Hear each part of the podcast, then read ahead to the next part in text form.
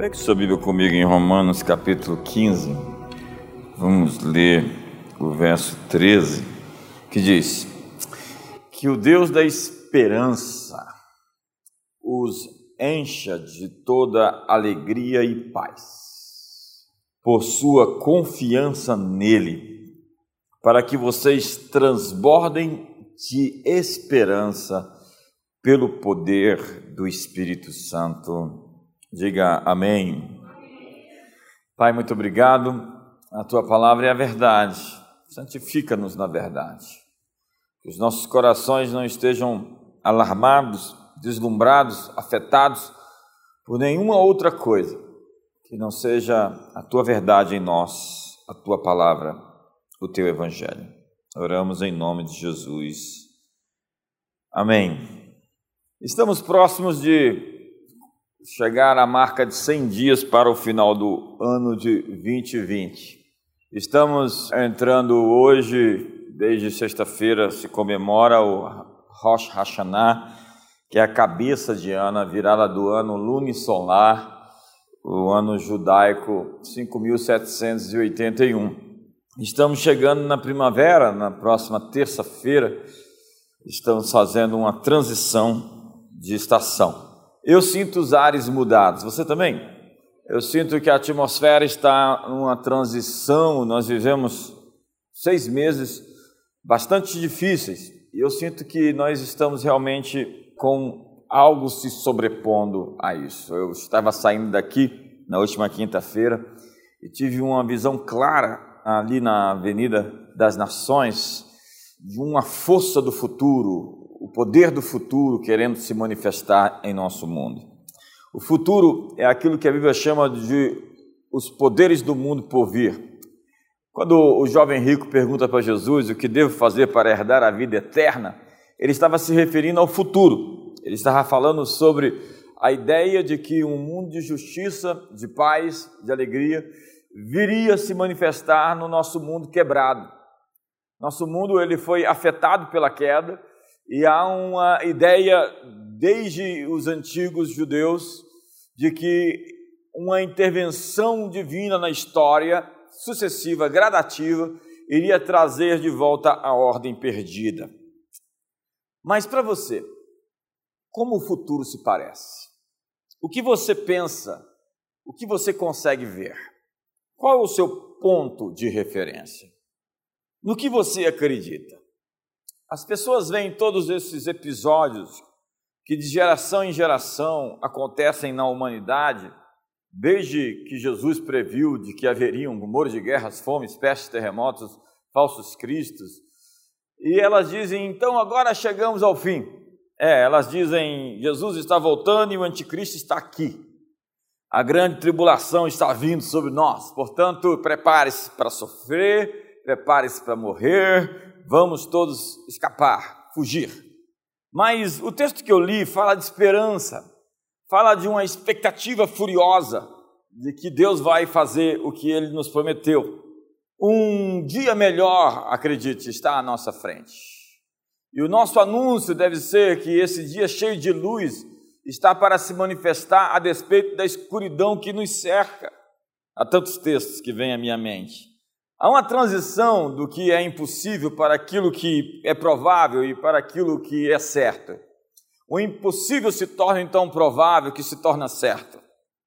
Há aqueles que querem que as coisas piorem para que Jesus venha. Eu quero sugerir a você em pensar que o inverso disso pode ser também verdadeiro ou pode ser a verdade dos fatos. A você que acredita que tudo tem que piorar para que Jesus venha, eu quero sugerir a você que as coisas podem melhorar para que ele venha. É, eu ainda não vi muito entusiasmo, mas eu acredito que nós vamos conseguir hoje. Alguém disse que ele vem até nós e depois através de nós e depois vem atrás de nós. Em Isaías 22, verso 22, 22, 22, nunca mais esqueça esse trecho, 22, 22, que é o texto repetido em Apocalipse, para a igreja de Filadélfia, diz que ele tem a chave de Davi, que abre e ninguém fecha, fecha e ninguém abre. Está falando sobre uma mudança de liderança. uma transição entre uma liderança autocentrada em si mesmada, com um propósito pessoal de se servir, que era Sebna, aquele que estava querendo construir a sua casa em lugares altos, a fim de pudesse não ser atingido, para uma liderança de Eliakim, um pai. O texto dentro do contexto vai se referir a Eliakim como o mordomo da casa real, que tem essas chaves para abrir os tesouros e tem as chaves também para fechar, e diz que ele será como um pai para os moradores de Jerusalém. Então Deus está atrás dessa liderança com esse aspecto não de autopreservação, de tentar de alguma maneira conseguir o seu pé de meia, subir aos altos da rocha, e Deus diz: Eu vou te derrubar de lá, Sebna. Há muitas pessoas assim com essa sina, com essa busca, com essa crise de tentar de alguma maneira se respaldar nesse mundo.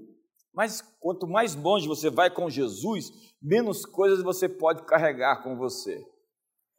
A verdade é que as coisas que precisam ser abaladas já estão sendo abaladas e foram abaladas desde o início. Imagine os cristãos no Império Romano vendo os godos entrando, vendo os bárbaros invadindo Roma. Muitos dos cristãos naquele dia iriam dizer: é o fim dos tempos. e nós estamos falando no século V. Né? Imagina os cristãos ali, quando o mundo quase se atomizou no período feudal, e eles diriam: é o fim dos tempos. Quando os muçulmanos chegaram e entraram na Europa, conquistaram a Península Ibérica, imagina aquela guerra do Carlos Martel, né? onde ele segurou o avanço muçulmano. Muitos iam dizer: é o Armagedon, é a guerra final, e daquele momento foi o Armagedon daquela geração, porque se eles tivessem perdido, o mundo como existe estaria bem afetado hoje. Mas você vai ver Deus nas entrelinhas, Deus presente nas subjetividades, nas variáveis da equação da história, conduzindo-nos ao nosso destino. O Cordeiro está assentado no trono, ele é digno de abrir o livro, desatar os seus selos e levar a história ao seu ponto final. E as coisas que podem ser abaladas estão sendo abaladas, e não é de hoje que elas são abaladas, elas estão descritas nas sete taças da ira, elas estão descritas nos sete trombetas, elas estão descritas nos sete cálices, nos sete selos. O livro de Apocalipse é senão o abalo de todo esse sistema, esse deep state, esse estado profundo, dessa corrupção generalizada do ser humano que se instituiu, se sistematizou, se tornou aquilo que a Bíblia chama de o mundo. O mundo que jaz no maligno não é o planeta Terra, senão os governos que o governam. E esse sistema está com prazo de validade vencido. O príncipe desse mundo já foi julgado, ele despojou os principados e potestades na sua cruz e triunfou sobre eles. Ele arrancou as suas insígnias, a sua autoridade e os conduziu em procissão em vitória. O reino de Deus está entrando há dois mil anos, como um fermento que leveda a massa, como o grão de mostarda que cresce e se torna um arbusto onde vem se aninhar os pássaros. O reino de Deus aparece como uma pedra cortada sem auxílio de mãos, que derruba a estátua do governo gentil e torna todos aqueles governos em pó, e aquela pedra vai enchendo. Eu gosto disso porque é uma progressão, está crescendo, está avançando, está aumentando. Então ele vai entrando e deslocando e substituindo o velho mundo tenebroso por um novo mundo um novo mundo. Como diz N.T. Wright, no útero da velha criação, Deus está gerando uma nova criação.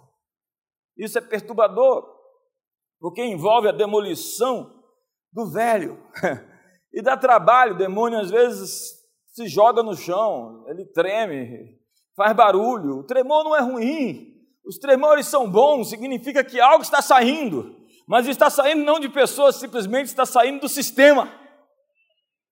Muito obrigado pelo entusiasmo. As forças tenebrosas estão sendo substituídas e isso envolve convulsões sociais. Isso envolve guerras e rumores de guerras, fomes, pestes, terremotos. O Salmo 46 é uma descrição disso. Os reinos se abalam, ele faz tremer a terra, os montes se lançam para o meio dos mares. Mas ele diz: Aquietai-vos e sabei que eu sou Deus. Sou exaltado sobre a terra, sou exaltado nas nações. Há um rio cujas correntes alegram a cidade de Deus. Deus está no meio dela, jamais será abalada e Deus a alegrará desde a antemanhã. Antemanhã é aquela madrugada em que o sol está para emergir e dissipar toda a escuridão. Senhoras e senhores, nós estamos nessa antemanhã onde o dia está nascendo e a glória de Deus encherá a terra como as águas cobrem o mar. É isso. Então a Bíblia diz que ao invés de ficar fazendo teologia de jornal, olhando para o jornal e falando é o fim, diz assim: levantai as vossas cabeças, não olhe para nada disso, não preste atenção nisso, mude o seu olhar, mude o seu foco, preste atenção no que interessa, porque a vossa redenção está próxima. Um novo dia com possibilidades quase infinitas está vindo sobre nós. E 2020 é isso. É o ano para avançar na consciência disto. Nós estamos no grande despertar anunciado pelos antigos. Eu tenho ouvido palavras e palavras e palavras sobre um grande avivamento, sobre um grande despertamento, sobre algo que vai vir sobre a terra inteira e a glória de Deus se manifestará. E nós estamos vendo isso mediante a colisão entre a realidade de Deus e a nossa realidade. Indo ali na Avenida das Nações, eu vi a sobreposição de, do reino de Deus sobre o governo dos homens. E não se trata de algo físico, tangível, palpável. Quando disserem ele ali ocular, não creia, porque ele está no meio de vocês. Ele não vem com aparência visível, mas é constituído de valores. São os valores do céu invadindo a terra. E de repente as pessoas começam a ter um novo mindset. Toda a terra será cheia do conhecimento da glória de Deus, uma consciência do divino, do transcendente, do metafísico, do sobrenatural.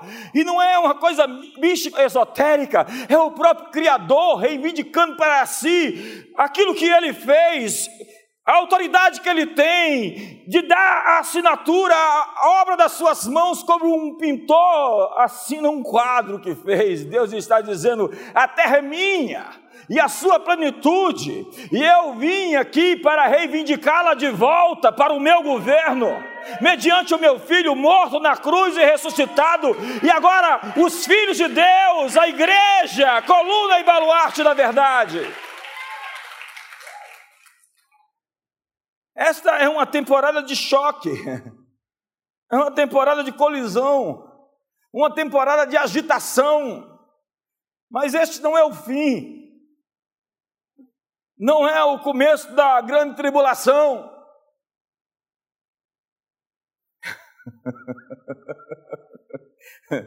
Nós não estamos vivendo o fim do mundo ou o fim da vida na terra. Este é o fim do mundo como nós conhecemos. E veremos, portanto, o julgamento dessa elite corrupta, o estamento burocrático, o establishment que governa as nações, os governos ímpios, em si mesmados, com o arquétipo de Sebna, tentando construir nos altos a sua casa. Deus diz: Eu tenho paz para liderar esse mundo. Líderes empresariais que ganharão dinheiro sem arrancar o olho das pessoas, mas que vão suprir vão abençoar, vão enriquecer outras pessoas mediante os seus produtos, mediante os seus serviços, mediante os seus negócios. Eu tenho líderes políticos que não vão olhar para si, para o seu umbigo, mas vão tratar as pessoas como pais, como filhos, que vão cuidá-las e vão tratá-las e vão alimentá-las, vão nutri-las, vão supri-las, vão abençoá-las. Esse julgamento está vindo. É, é ruim às vezes. A Bíblia diz: a ira de Deus se manifesta do céu contra toda injustiça. Deus odeia a injustiça. E Jó capítulo 20 diz que a alegria dos ímpios em breve terminará. que a alegria dos sem Deus dura somente um momento e que os céus vão expor a sua culpa, e a terra se levantará contra eles. Zacarias diz que os ímpios serão pisados como a lama nas ruas, a justiça vai rugir. A justiça é a demonstração da misericórdia de Deus sobre abusados, oprimidos. Ele é juiz de órfãos e de viúvas. Ele é o protetor dos fracos. É quando uma linha é traçada para dizer aos malfeitores que eles não vão passar dali. É quando Deus diz basta. É quando o cálice transborda e o julgamento chega. É quando não haverá mais misericórdia para aqueles que insistem em fazer o mal os ímpios desaparecerão como um sonho. Como diz o Salmo 37, vi um ímpio a prosperar no seu caminho. Voltei, passei ali, e ele não estava mais lá. É como diz o Salmo 73, os meus pés quase resvalaram, porque olhei para a prosperidade do ímpio. Mas eles são como a erva que seca e murcha e para mais nada serve a não ser para o fogo. Como Jó diz, os ímpios não serão mais encontrados. Seus filhos, então, devem fazer as pazes com os pobres. Suas próprias mãos devem devolver a riqueza. Eles vão vomitar essas riquezas. E eles não vão desfrutar do lucro dos seus negócios, pois oprimiram o fraco, deixaram os desamparados, eles não podem salvar o seu tesouro, sua prosperidade não vai durar, e no meio da sua abundância e angústia, vai ultrapassá-lo, a força da miséria virá sobre eles. Deus vai desabafar sua raiva e chover seus golpes contra eles os céus vão expor a sua culpa e a terra se erguerá contra eles. Para um deep state, um estado profundo, precisamos de uma justiça profunda que mexa com os fundamentos. As pessoas precisam saber que há um certo e há um errado. Porque quando eu vejo o ímpio prosperar no seu caminho, ele pode fazer escola. E tem muita cobra voando por aí. Deus vai cortar as asas das cobras, em nome de Jesus. Existe uma condenação, portanto, para os homens maus. Ela não é repentina. Imagina o sujeito pecar, adulterar, saindo do motel, uma pedra cai em cima da cabeça dele. Ninguém mais vai querer adulterar. Ainda tem alguns que vão. Não é imediato.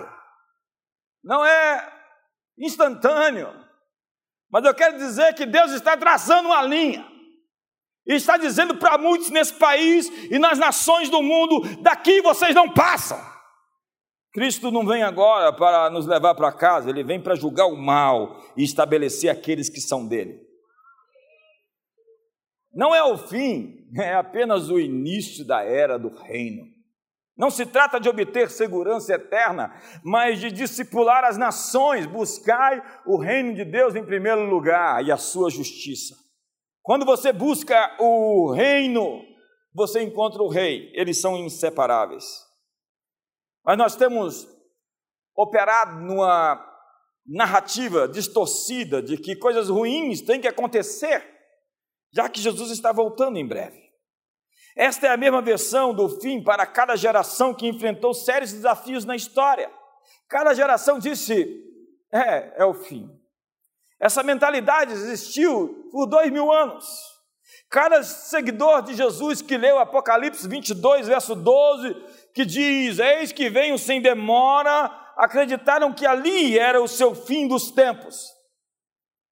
O erro mais comum de cada geração tem sido fazer com que os cenários finais mais avançados da Bíblia se cumpram nos seus dias. Então eles formam um caixote e colocam ali, mas ninguém pode saber quando Jesus vai voltar. Ele mesmo disse que nem ele sabia enquanto estava encarnado. É preciso, portanto, entender o quando das coisas. O quando das coisas. João 16, verso 13 diz que o Espírito nos mostrará todas as coisas que haverão, haverá de vir, as coisas por vir. E Amós, o profeta, diz que Deus não fará nada sem antes revelar aos seus servos, os profetas. Nós estamos nesse processo de entender o quando. Os desafios atuais não são o fim como não foram no passado. E profetas sempre liberam a esperança ao invés do medo. Eu posso ouvir um amém? A instrução de Jesus não era especule até eu chegar, mas ocupe até eu vir. A promessa é que toda a terra estará plenamente consciente da verdade. Sua glória e a sua beleza serão conhecidas. Salmo 67. Os céus aguardam até que certas coisas sejam realizadas na terra. Atos 3, 21. Não se trata de um encontro, mas de uma tarefa cumprida. Isaías diz que haverá tanta luz, que as nações caminharão para a luz que te nasceu, os reis para o teu resplendor. Isaías 60 diz que haverá tanta luz que as pessoas dizem: eu preciso ir até ali. Existe algo acontecendo, há um brilho, há um fogo, há um resplendor, há uma glória. E de Sião procederá a lei, de Jerusalém a palavra do Senhor. Mas os profetas de hoje procuram encontrar um fim a cada momento. E eu tenho amigos que fazem isso. Mas eu quero lhe dizer mais uma vez: este não é o fim, é apenas o fim do mundo como o conhecemos. Estamos atravessando a tempestade. Essa tempestade do coronavírus está nos levando ao nosso destino. Sabe, Jesus não fez nada sem antes profetizar o que ele faria. E ele disse que iria atravessar a tempestade. Passemos para o outro lado. E quando eles estavam no meio do mar, do lago de Genezaré, o mar da Galileia, uma tempestade emergiu e ele foi ali, acordou, estava dormindo, repreendeu os discípulos por terem esquecido a última coisa que ele havia lhes dito. Eu disse a vocês que nós iríamos para o outro lado. Independente da tempestade, do Covid, dos demônios, do anticristo, da besta, do falso profeta, eu vim aqui para lhe dizer: nós estamos indo para o outro lado.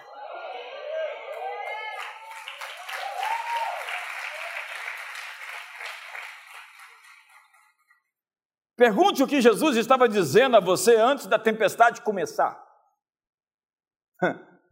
Nós ouvimos tanto, chegamos em 2020 com um consenso profético de um avanço incomparável na história.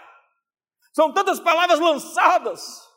Alguém até disse assim, né? É, esse ano não pode ser o, o, o, ano da visão perfeita. Esse ano, definitivamente, é o ano em que estamos vendo mais claro. Em 2 Crônicas 2020, 2020, diz acerca da história dos Amonitas, dos Moabitas, que se juntaram com povos a fim de lutar contra Israel. E a Bíblia diz que Josafá estava com muito medo. O povo estava bastante temeroso. Então surge uma palavra profética. A palavra profética vem para pavimentar o caminho. A palavra profética vem para criar o destino. Jaziel se levanta e diz: esta batalha é do Senhor. E vocês não terão que lutar, porque essa batalha é de Deus. Eu quero dizer, como Jaziel essa manhã, essa não é a nossa batalha, essa é a batalha do Senhor. Então, Moabitas, Amonitas, outros povos se juntaram. Era a tempestade perfeita, era a tempestade daquele tempo, era o Covid-19 daquela época. E ele leva um batalhão de adoradores para o campo de batalha. Ele instrui que coloque os ministérios de louvor na frente de adoração cantando. Sabe, o inimigo não era de fato os exércitos moabitas. O inimigo era o medo que eles sentiam. O inimigo não é o Covid. O inimigo não é o deep state. O inimigo é o nosso medo, é o nosso temor, é a nossa incredulidade, é a nossa desesperança, é a nossa falta de fé. E a estratégia significava tirar de foco o medo e colocar em foco Deus. Porque adoração, em última instância, é você colocar Deus no trono da sua vida e se adorar, independente de música, de cânticos, de salmos, de odes, de hinos. Adoração, em última instância, é você dizer: Deus está no trono da minha vida, Ele me governa e Ele me levará para onde eu tenho que ir. Então, quando eu adoro, eu fico focado. Alguém está no trono, não é mais o medo que está no trono da minha vida. Quero dizer para você que está me assistindo na internet, está na hora de você estar congregando em comunhão com os irmãos.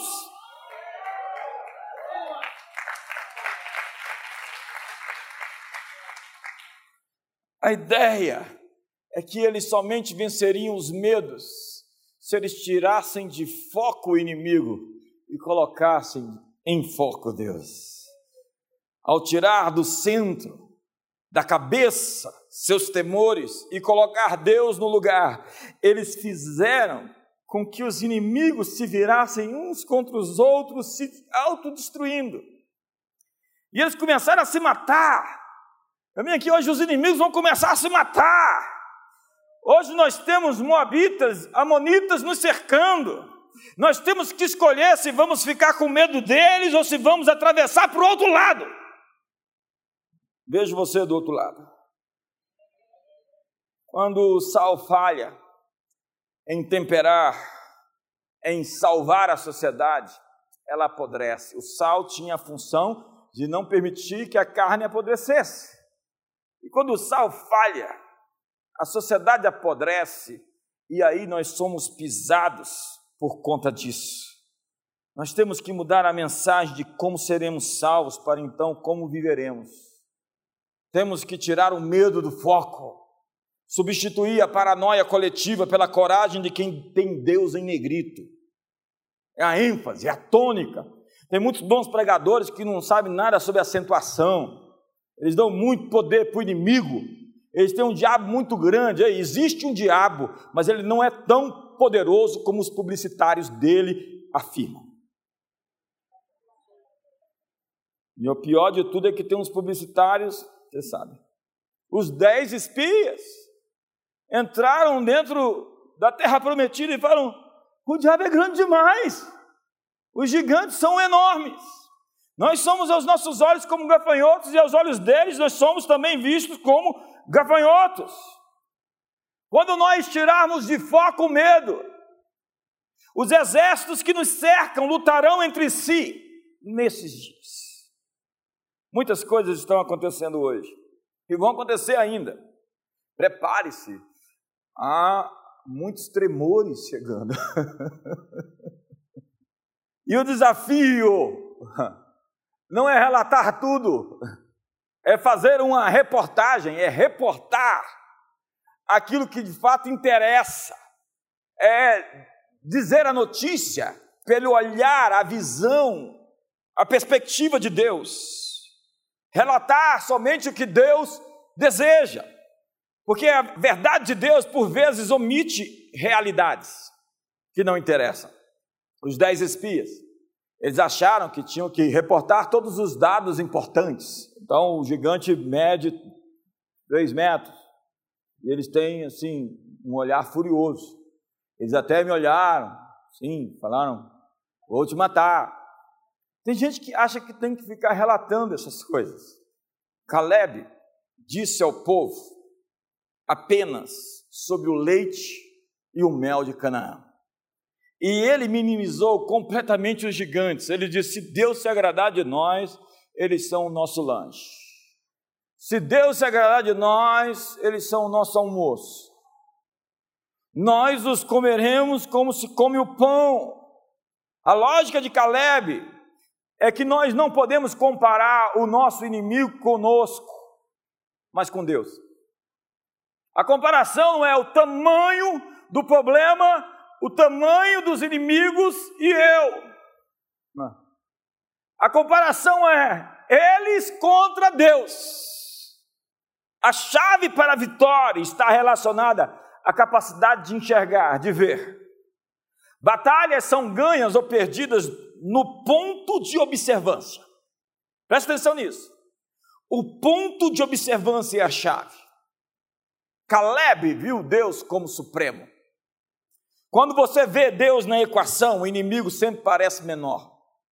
Davi disse que Golias era somente um filisteu não circuncidado. Todo mundo assustado com Golias e Davi falou: ele não é circuncidado, é grande, mas não tem aliança com Deus.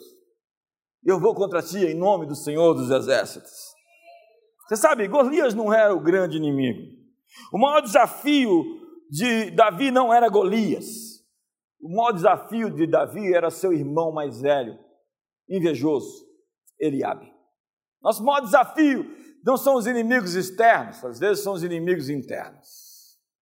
Está cheio de Eliabe por aí que faz parte dos sobreviventes temerosos.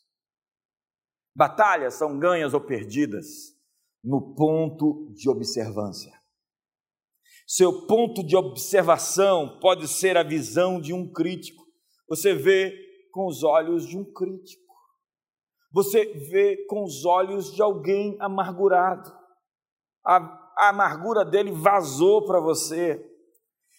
Ou de um professor universitário que lhe vendeu a visão de que a igreja é desnecessária. Ei, acerte seu foco, corrija sua visão, suba sua frequência, dobre as suas apostas. Eu quero terminar falando três textos para você, mais uma vez. Como as águas cobrem o mar, assim eu encherei a terra do conhecimento da glória do Senhor. O que a Bíblia está dizendo é que o conhecimento de Deus será notório para todos. As pessoas vão percebê-lo. Você vai ver as pessoas cheias do Espírito Santo nas ruas, nas praças, nos shoppings, nos supermercados, nas autarquias. As pessoas serão invadidas, como diz o profeta: derramarei o meu espírito sobre toda a carne. O segundo texto, Isaías 60, diz: As nações caminharão para a luz que te nasceu. Não se impressione se alguém vier de outra cidade, como já vem para nós. Tanta gente vem fazer ponto aqui, pega um voo, vem e fala: vim aqui só para passar um tempo com vocês. Eu vim aqui só receber uma oração. Eu vim aqui só entregar uma oferta para você. Eu vim aqui só para pegar a atmosfera que vocês têm. Eu vim aqui só para ver você. Não, não, não, se impressione se alguém for te visitar lá na sua casa. Eu vim aqui receber uma oração. Mas não dava para ser por telefone, não. Eu queria receber uma imposição de mãos, eu queria receber uma ministração sua. Na verdade, eu quero ver essa luz que te nasceu, porque ela está brilhando além de Brasília, ela está brilhando além do Brasil. E a Bíblia diz: os reis caminharão para essa luz, os príncipes, eles vão procurar, eu preciso estar ali. Isso vai acontecer com muita frequência. Eu preciso estar ali, eu preciso ir ali. Existe algo ali que eu preciso provar. Eu já ouvi algumas histórias dessas. Eu não quero compartilhar agora. E, por fim, os céus o retêm até o tempo da restauração de todas as coisas. O que Pedro está dizendo em Atos capítulo 3 é que algumas coisas precisam acontecer aqui para que os céus permitam o Cordeiro vir. Vou repetir: não se trata simplesmente de um encontro, mas de uma missão que temos que cumprir. Quantos estão prontos? Eu sinto que você está empolgado, fique de pé.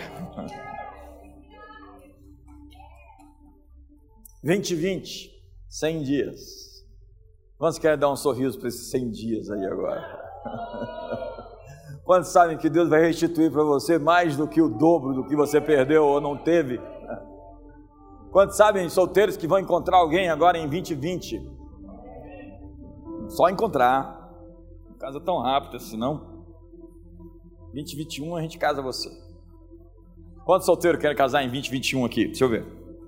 Oh Jesus, vê essas mãos levantadas. Eles têm fé e eu também. Confirma, confirma a obra das tuas mãos. O que eu vejo sobre o futuro, o que eu penso sobre o porvir, eu sou um profeta da esperança. Eu acredito no futuro. E ele é melhor do que qualquer passado que tivemos.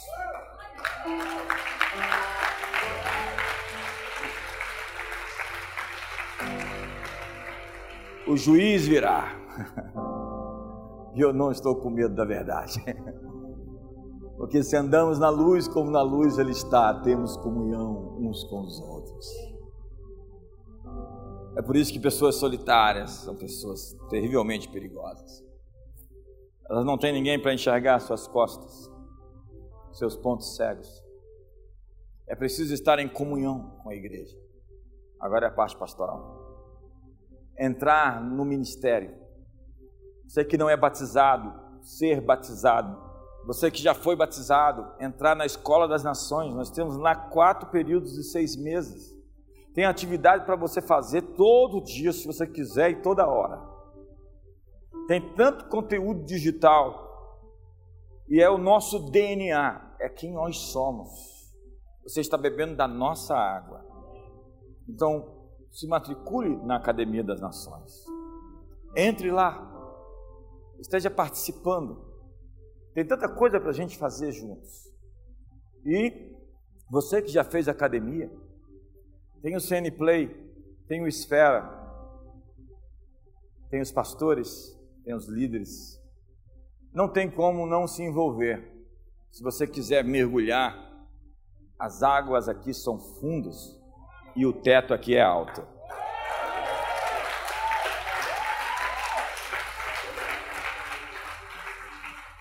Então você pode crescer se você quiser, mas não fica na margem na marginalidade. Vem para perto, onde as águas são fundas. Pai, eu quero liberar sobre esses homens e mulheres a palavra da esperança e da fé. O fogo que incendeia a alma e que os torna incendiários de outros. Aqueles que mudam atmosferas, ambientes, aqueles que criam pavimentos mediante palavras proféticas para o destino desejado. Pai, obrigado, porque 2020 é o ano que diz sobre crer em Deus e crer nos seus profetas. E nós estamos aqui para anunciar um tempo novo, a despeito das guerras que vamos lutar nossos corações não estão com medo, porque o nosso foco está em Ti, porque o nosso trono da vida não está vazio, nem está preenchido pelo nosso ego, pelo nosso eu. O Senhor reina sobre a terra, mas primeiro reina sobre a minha vida. Então nós não tomamos decisões apartados da tua orientação, da tua sabedoria ou daquela que nos foi dada pelo corpo. O corpo da igreja. Somos membros uns dos outros, ligados por juntas e por articulações. Somos o corpo saudável de Cristo. E se há doenças no nosso meio que se sequem, se há doenças nas casas daqueles que nos assistem, que se sequem agora, que todo mal, todo câncer, toda dor, toda anomalia seja agora corrigida e haja saúde sobre os corpos, haja saúde emocional, força, força para se erguer, força para crer, força para se levantar. Então se levante hoje no espírito, pare de, de apontar os gigantes, pare de falar os problemas. Deus está te dando a terra prometida. Ele está dizendo: vai e entra porque é tua os teus inimigos cairão diante de ti, eles não prevalecerão. Corrige o seu olhar, corrige o seu foco, corrige o seu ponto de observância. Talvez você vai ter que mudar de lugar, de ponto de vista, porque você está vendo as coisas embaraçadas. Talvez você vai ter que mudar de amigos, porque eles te tiram, sugam a sua fé, a sua perspectiva. Eles movem-se por crítica, eles movem-se por fofoca, eles se movem por amargura, eles se movem por sentimentos hostis, negativos. Ministre a essas pessoas, mas não seja ministrado por elas. Seja impermeável perante elas.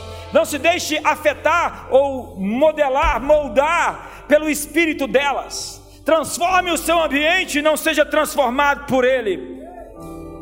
E se ajunte com aqueles que têm o espírito certo. Com o Josué, com o Caleb, com aqueles guerreiros como Davi. Ei, Davi pode prefigurar um tipo de Jesus mas ele tipifica todos nós. A Bíblia diz que o menor de nós será como Davi.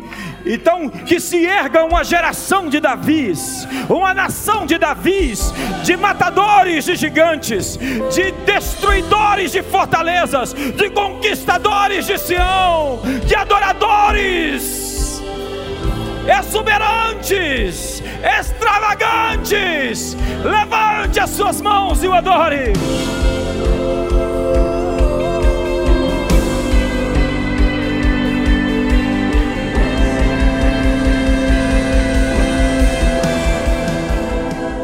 Pai, obrigado porque essa semana nós começamos a contagem regressiva de 100 dias para terminar o ano. Obrigado porque hoje celebramos o novo ano judaico, 5781, e porque na próxima terça-feira viramos para a primavera, uma nova estação. Obrigado, porque isso afeta todos nós. Estamos vivendo, seguindo para um caminho que nunca estivemos antes. Um caminho por onde nunca antes estivemos. Passamos mas que foi pintado, desenhado, planejado por ti.